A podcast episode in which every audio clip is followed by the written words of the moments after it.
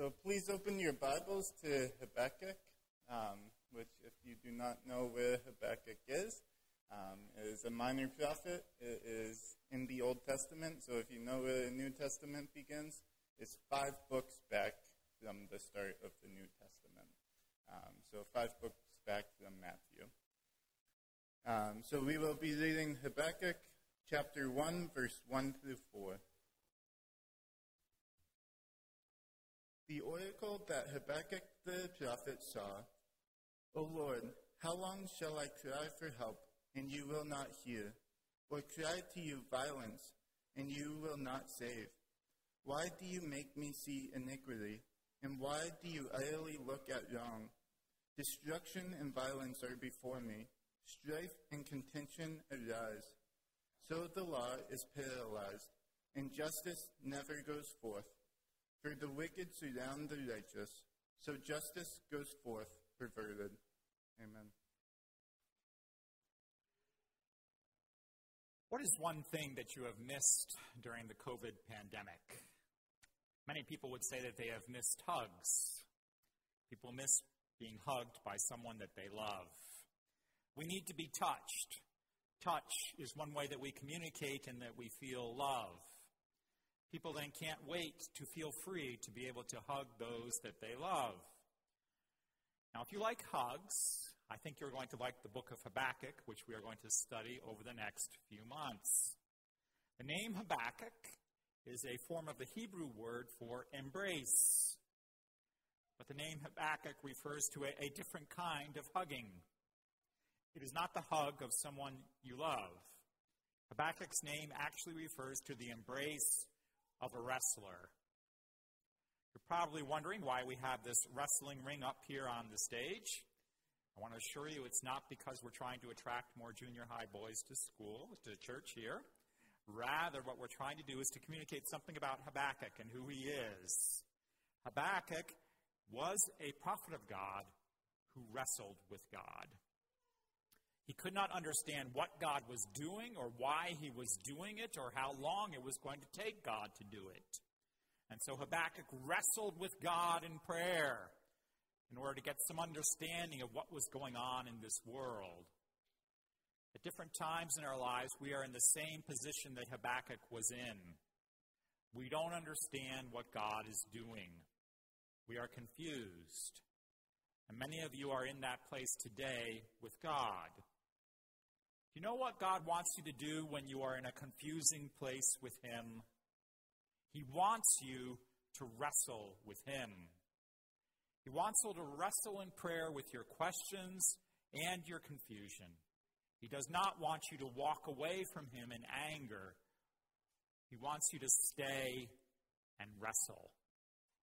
Now, normally, when you think about wrestling, you think about wrestling with someone who is your opponent. You think that the person that you are wrestling against is against you and wants to hurt you. He wants to throw you to the mat and to defeat you. He wants to lay the smack down. But that is not God's goal for the wrestling match that He has with you. You know what God wants at the end of your wrestling match with Him? Believe it or not, God wants to give you a hug. God wants to bless you. He wants you to come to the place where you trust in Him and where you embrace Him, even if you don't fully understand what He is doing. If you have a problem today with what God is doing in your world, I want to encourage you today to wrestle with Him. Let's look this morning at the opening verses of Habakkuk to see what kind of problems we might have with God and what the solution is to those problems. First of all, our problem is seeing the wickedness of God's people. The opening verse of Habakkuk says this the oracle that Habakkuk the prophet saw. Now, an oracle is a message that a prophet speaks to God's people. But the word oracle does not just mean a message from God, it also means a burden, it is a heavy spiritual weight.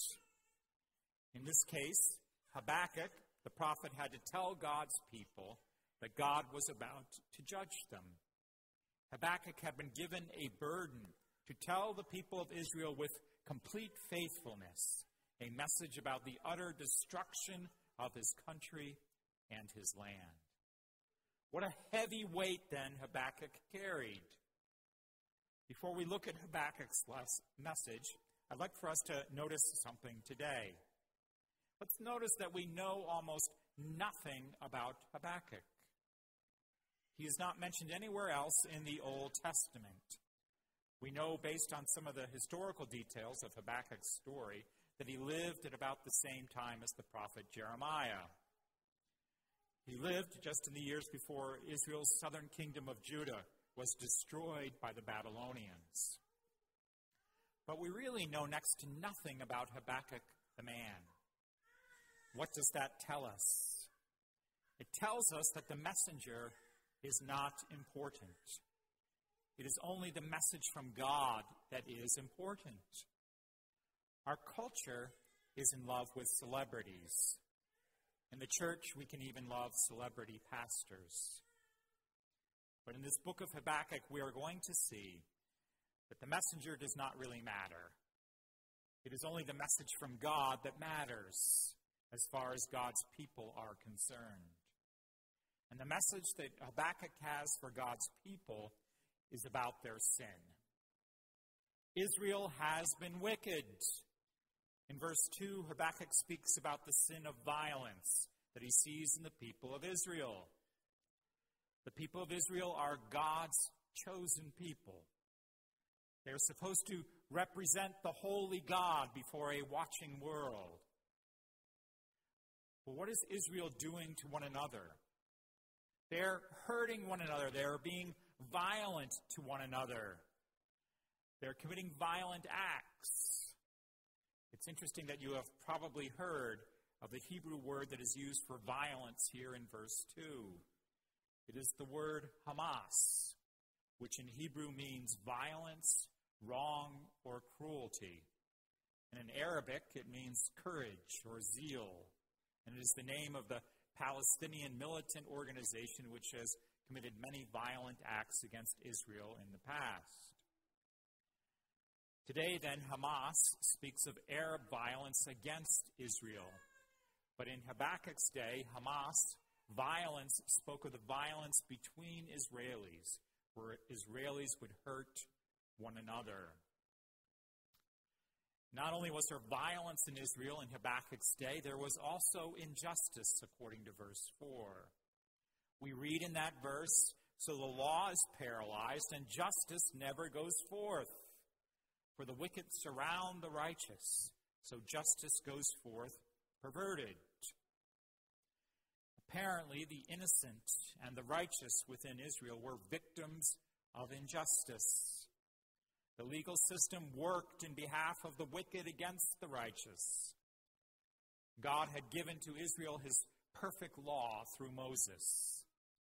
But the best law in the world profits nothing if its laws are not maintained. So, how does Habakkuk respond to what he sees in Israel? He was clearly agitated by what he saw. He didn't feel right about it. God, he knew, was holy, but his people were not holy. They were acting wickedly. But Habakkuk does not walk away and do nothing. He doesn't throw up his hands and say, There's nothing I can do about all this evil that I am seeing. No. Habakkuk instead gets into the wrestling ring with God. He wrestles with God in prayer. Oh, how I wish that there were more people like Habakkuk in America today. I wish that there were more Christians in America who prayed about the violence that they see and the injustice that they see all around them. I wish that these Christians would wrestle with God in prayer like Habakkuk did. If they would wrestle in prayer, I think that they would see God do wonderful things in response to their prayers. Who knows? God might even send revival to his church. He might even send an awakening to our nation if we wrestled with God in prayer. Now, notice the name that Habakkuk uses for God as he begins his prayer in verse 2. He prays, O Lord. This word Lord, this name Lord, is God's covenant name. It is the name that God gave to Moses when Moses asked God what his name was. It is the name Yahweh or Jehovah or the great I am that we sing about sometimes in church. It is his promise making, promise keeping name. In giving this name, God promised to Israel that he would be their God and they would be his people. But as Habakkuk looked around Israel, he said to God in prayer, Lord, your people do not look very much like your people. They are violent. They are unjust. They are wicked. How can this be? What is up with this? When I was the father of younger children, there were two words that I did not want to hear my children say. What were those two words? You promised. If my children told me that I had made a promise to them, I knew that I was going to have to do it. There were times when I had absolutely zero memory that I had come even close to promising what my children said I had promised to do for them. But if my children heard something that sounded something like a promise that I had made, they were sure to remember it, and they were sure to tell me what I had promised. Do you know how God wants you to wrestle with Him in prayer? He wants you to begin by saying, Lord, you promised. God is a promise making, promise keeping God. That is what the name Lord reveals about God. So if you see something that looks like God's promises are not being kept, that is a sign that you need to wrestle with God in prayer. Pray. Ask Him to keep His promise. Then wait to see what God does. So, one problem that we have is we see the wickedness of God's people.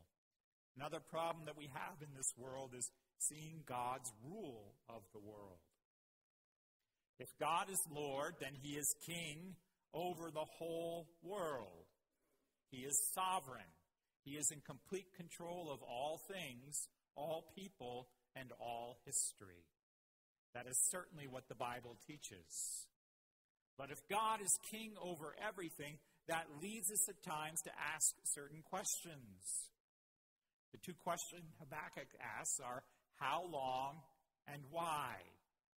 In verse 2, he asks the how long question How long shall I cry for help, and you will not hear? Habakkuk then is wrestling with God over God's timeline for action. When are you going to do something? Habakkuk asks. Since God is a promise making God, he had promised Israel in the law that if they obeyed God, God would bless them. But God had also promised in the law that if Israel disobeyed God, God would curse them and punish them. One such curse of warning that seems to apply to Israel in Habakkuk's day is found in Deuteronomy chapter 28 and verse 29. I'd like for us to read this verse together. And you shall be only oppressed and robbed continually, and there shall be no one to help you. It's quite a curse, isn't it? But this is a curse that God promised if his people turned away from him. And so Habakkuk remembered all of these curses and promises of God. And so as Habakkuk looked around him at Israel's wickedness, he prays, God, why are you silent? Why aren't you doing anything? Isn't it about time for you to punish your people for their sin? How long must I wait? The second question Habakkuk asks God is why? We see that question in verse 3. Why do you make me see iniquity? And why do you idly look at wrong? Sin and its consequences were clearly visible to Habakkuk as he looked around him at Israel.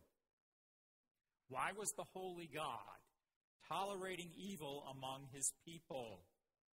Why wasn't he cursing his people like he said he would? These were the questions that Habakkuk wrestled with God with over in prayer. Now, some of you might have a question at this point, and your question is Isn't it kind of disrespectful to ask God these kinds of questions? Shouldn't you be afraid to talk to God like this? No. Actually, God wants you to wrestle with Him. He would much prefer that you wrestle with Him than that you stop praying altogether. God wants you to get in the wrestling ring with Him. The only thing that God asks of our questions is that they be asked in the context of trust. So if your question of God is asked with an attitude of, I don't believe you, I don't trust you, I don't think you're any good, and that is not the type of wrestling that God wants to engage with you. But if your question begins, God, I trust you, I just don't understand you, you're now in a good place to wrestle with God. God will wrestle with those who trust in Him. Habakkuk was wrestling with questions over God's timeline and over God's tolerance for evil. He didn't understand how all of this evil in the world fit into God's rule of the world. In her book, The Hiding Place, Corrie ten Boom tells a story about a conversation she had with her father when she was 10 years old. She and her dad were riding in a train one day when she read a poem that had a line in it about sex sins. And so she asked her dad, What do sex sins mean? For a while, her father, like all wise fathers, said absolutely nothing. He thought about how he was going to answer his daughter. And then her dad lifted the heavy suitcase from off the rack above their heads. And he set it on the floor. He then asked his daughter, Will you carry this suitcase off the train for me, Corrie? Well, Corrie then got up from her seat and she began to tug and to pull at the heavy suitcase. Finally, she said to her dad, It's too heavy. I can't carry it. Yes, her father said. And it will be a pretty poor father who would ask his little girl to carry such a load. It's the same way, Corrie, with knowledge. Some knowledge is too heavy for children. When you are older and you are stronger, you can bear it. For now, you must trust me to carry it for you. Corrie was satisfied with her father's answer, and she was at peace. There were answers to this question that she had of her father, and there were answers to all of her questions. But for this moment, she was content to leave those questions in her father's keeping. God is a great mystery to us, not simply because He is God and He is infinite, but because we, in comparison with God, are merely children. And in His love for us, our childhood is protected by God. There are answers to all of our hard questions about the way that God rules the world. But we need to trust Him as we wrestle with Him over those questions. It is trust in God and His rule over the world that will lead to peace for us as we wrestle with God. Our solution then is to pray and to trust God's sovereignty. Habakkuk is wrestling with the truth of God's sovereignty as he prays. He prays, God, you say you are Lord over all things. And you say you are completely holy and good. So then, why don't you do anything about all the injustice in your world? Why don't you do anything about your chosen people's sin and wickedness and injustice? Church, the Christian life for us is a struggle. It is not easy to walk by faith in this world. And when you do struggle, when you do question things about God's rule of the world that run contrary to God's character, you need to pray. You need to wrestle with God like Habakkuk did. Don't walk away from the wrestling ring. Hang in there. Wrestle with God. Keep praying. Habakkuk's main prayer request is found in one word at the end of verse 2 save. Habakkuk's prayer for Israel was the same as the prayer that some of you are praying for America today.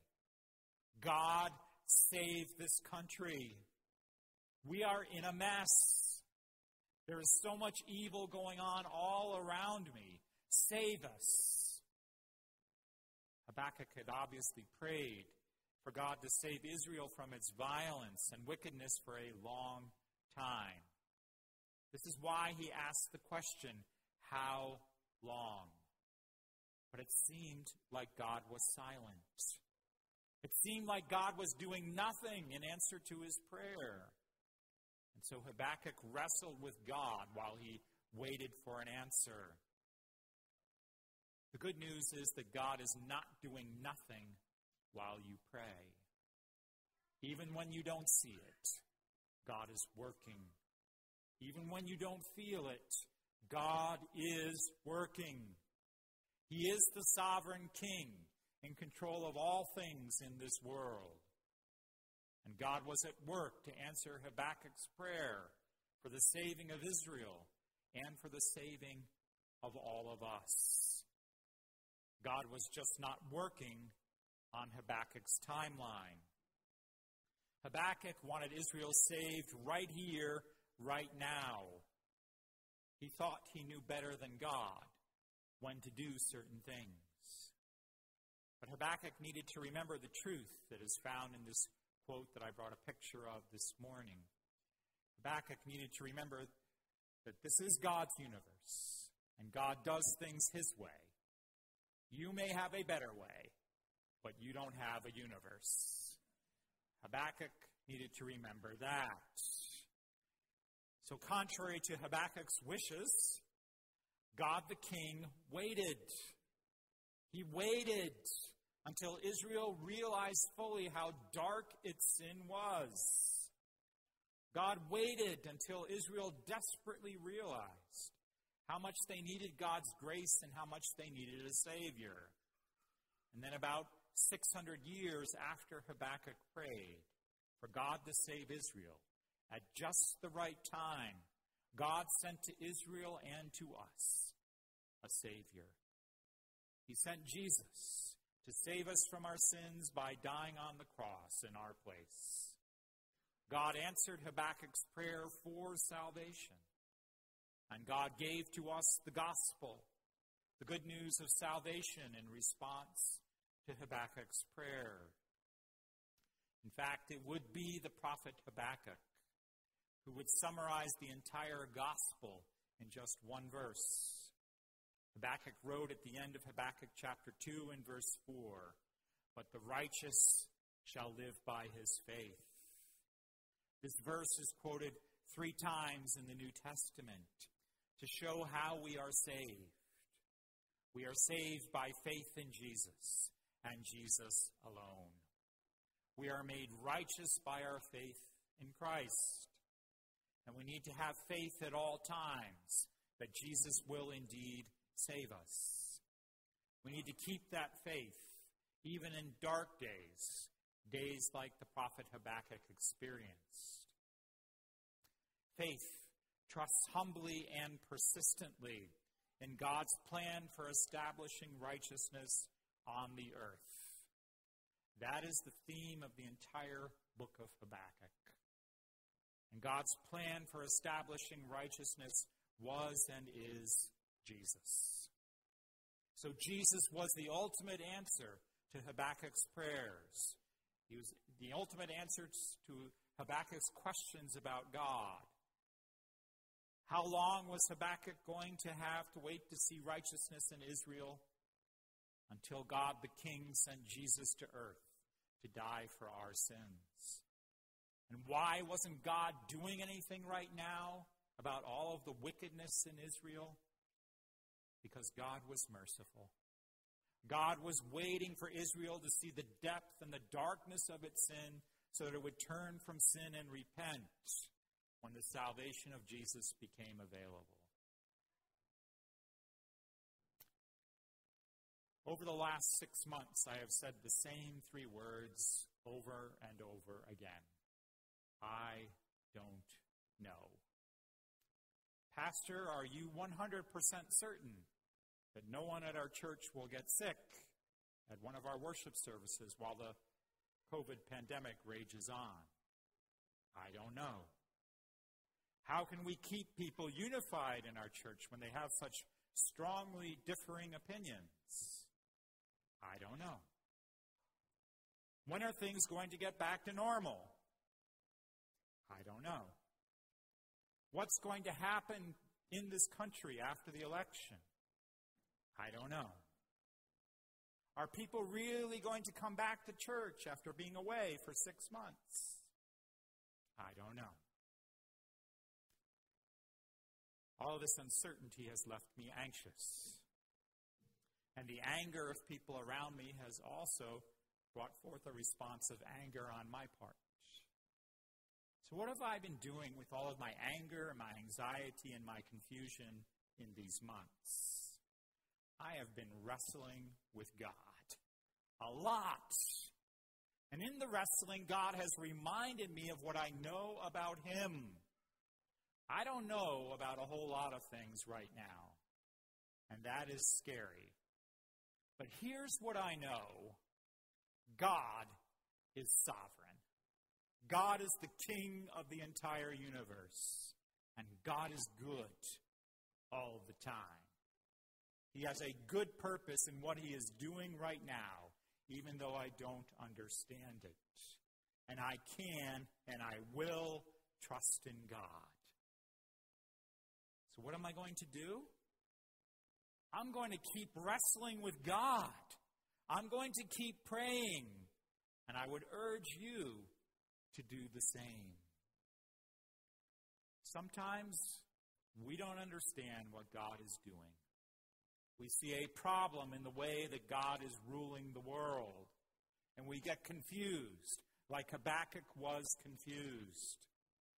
When you are confused, don't run away from God. Don't step out of the wrestling ring. Don't tap out. Hang in there. Pray. Wrestle with God. And while you wrestle, understand that all of history is under God the King's control. Everything happens for God's purposes. God is on the throne. He will remember his own. His promise is true, and he will answer your prayers at just the right time. Let's pray together.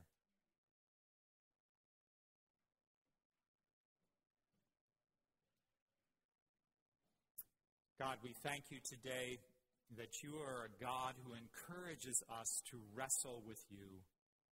Thank you that you don't want us to run away from you.